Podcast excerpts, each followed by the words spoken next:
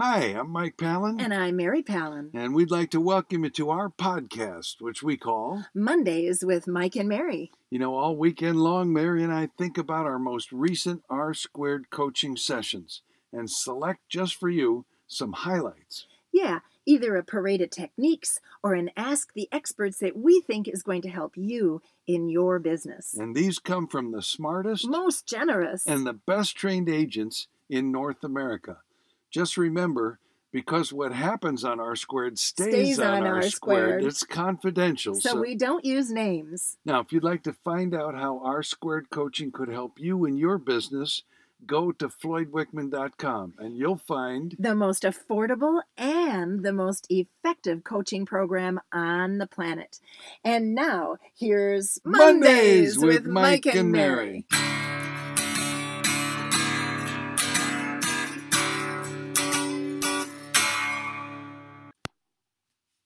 I've got a parade.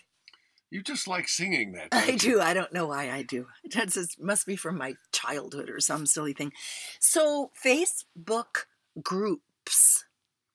You're a member of a few. A bunch. Uh huh.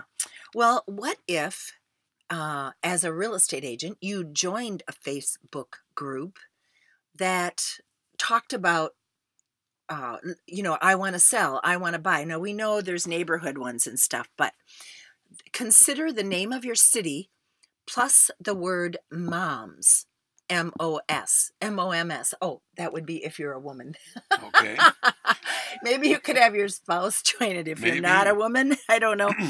or um uh this the name of your city, right? Like so your your city, then the word moms, or moving to and then your city. Um, moving to and then the large metro area that you are located near. Now, here's what I heard from this marvelous student on the coaching call on R squared coaching. She said there were like 30 referrals, 30 people, 30 either realtors responding, Oh, I'm in real estate, I'm with XYZ, you should call me, I'd be happy to help. Or there were, including in the 30, were people that said, Hey, I've got a great realtor, here's his or her name and number. Okay, this realtor responded right away, then followed up privately, because you can do that, you know. hmm And when she had the appointment, she told the gal how she found her. And the gal went, Yeah, you know, it was interesting because you're the only one that called me. Oh, for Pete's sake. You're the only one I'm meeting with. So, look, if you've already thought about this Facebook groups and you see these neighborhood things and you think, oh my gosh, there's 30 competitors. Right. No, there's not. Because you're the only one that's going to follow up, follow up, Mm. follow up until you land the appointment. Isn't that neat? What is it Floyd says? You have no competition. I know. He's been telling us this for years. He told us that kind of stuff before Right. Facebook was invented. And it's just as true. I just love that about Wickman. Yes. Everything he taught us is still just as true.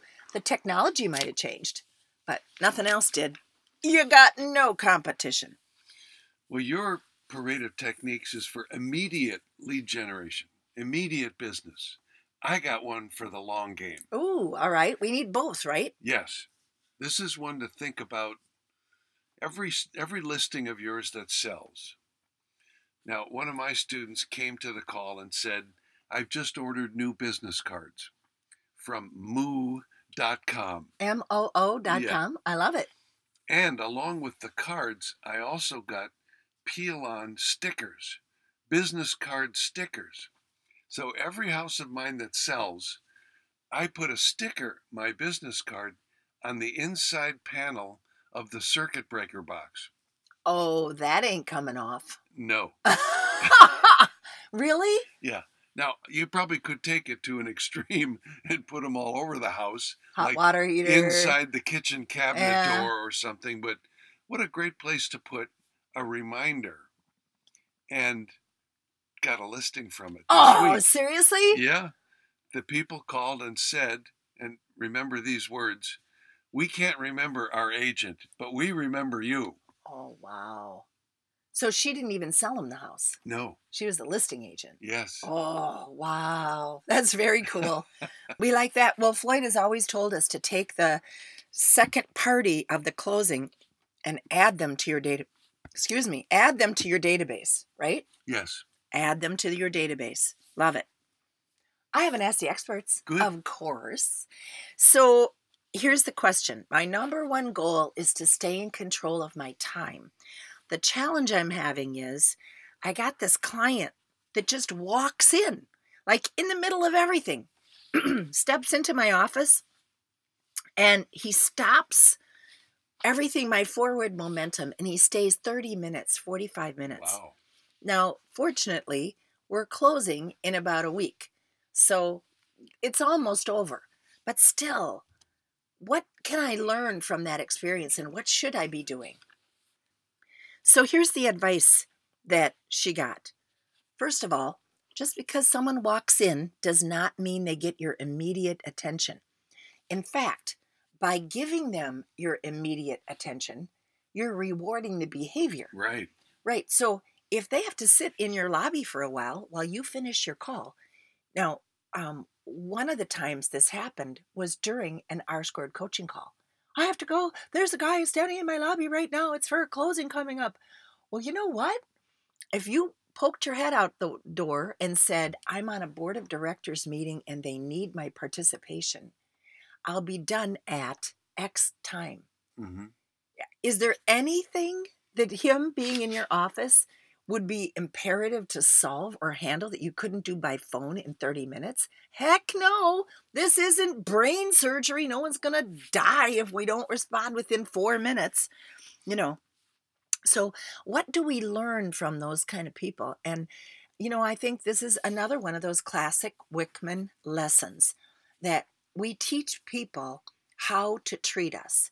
And if from the beginning we don't get control, then we may Never. never, get control. So it starts way up front.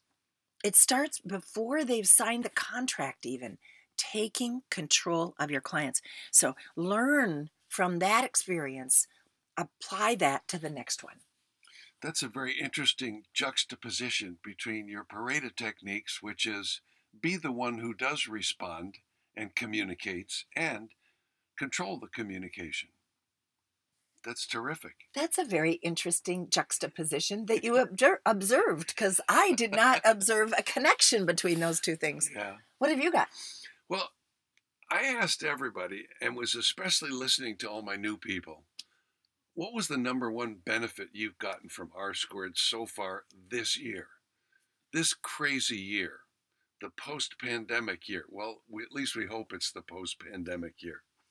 And I was I was really gladdened by the responses because in addition to things like the accountability is just what I need, the regularity of it, you know, to have a once a week turn the page, uh, to be able to measure progress toward a goal. No, my numbers. But what I heard, especially from the new people that I really loved hearing, was sharing ideas without pressure from people who I compete with, getting an objective point of view, the, the camaraderie, the caring, the generosity. This really works. I just love it. And that leads me to my Ask the Experts question ah, all right. which was I've been coaching with somebody in addition to R squared, and I didn't ask what kind of coaching it was because it was just said an outside coach, okay. which led me to believe it was not real estate related. Okay. Because if you got R squared, you don't need another real estate coach. Well, right. Um, so it was an outside coach, and he said, I've been with this coach for two years. And I'm starting to feel like it's time to take that money and invest it somewhere else. Hmm. So, what's your number one piece of advice for me about this? And of course, the first piece was, well, what are you getting from that outside coach? And then the second was, what are you not getting from that outside coach? And the third was, you know, it's not the money, is it? It's If I stop, will my income go down? If I stop, will my quality of life go down? And then I said, you know, people who leave relationships, it isn't because of what they're getting or not getting, it's because of what they're giving or not giving. And everyone agreed Uh-uh. that the key to an effective relationship with a coach, with a coworker, with a co-broke, with a spouse, with a with anybody, it's not what you get. It's what you give. And that makes the relationship crackle. So the reason I brought that up is because I also asked everybody, knowing what you're getting from R squared, look around you at your colleagues. And, and I was really happy to hear your Ask the Experts that somebody actually was in the office. Right? People are going back to the Mhm. office again. Mhm.